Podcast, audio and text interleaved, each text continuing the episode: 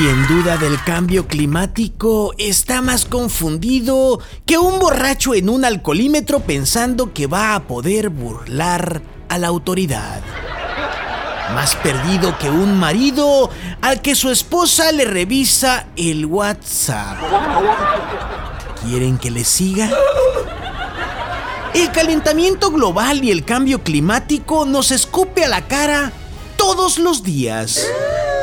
Solo que a veces hacemos como que ese escupitajo es la brisa divina y otras veces si nos limpiamos el gargajo y decimos, ¿qué onda con este huracán?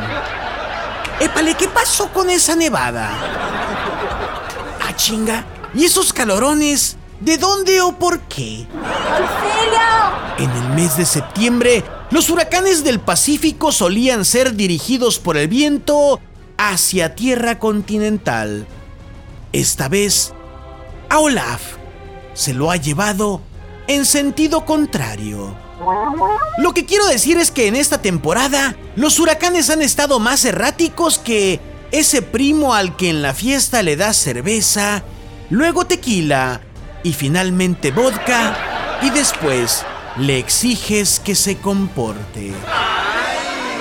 Así el planeta y su clima, pero seguimos apostando por los combustibles fósiles porque creemos que el planeta aguanta todo eso, como creemos que nuestros compas aguantan nuestra carrilla pesada.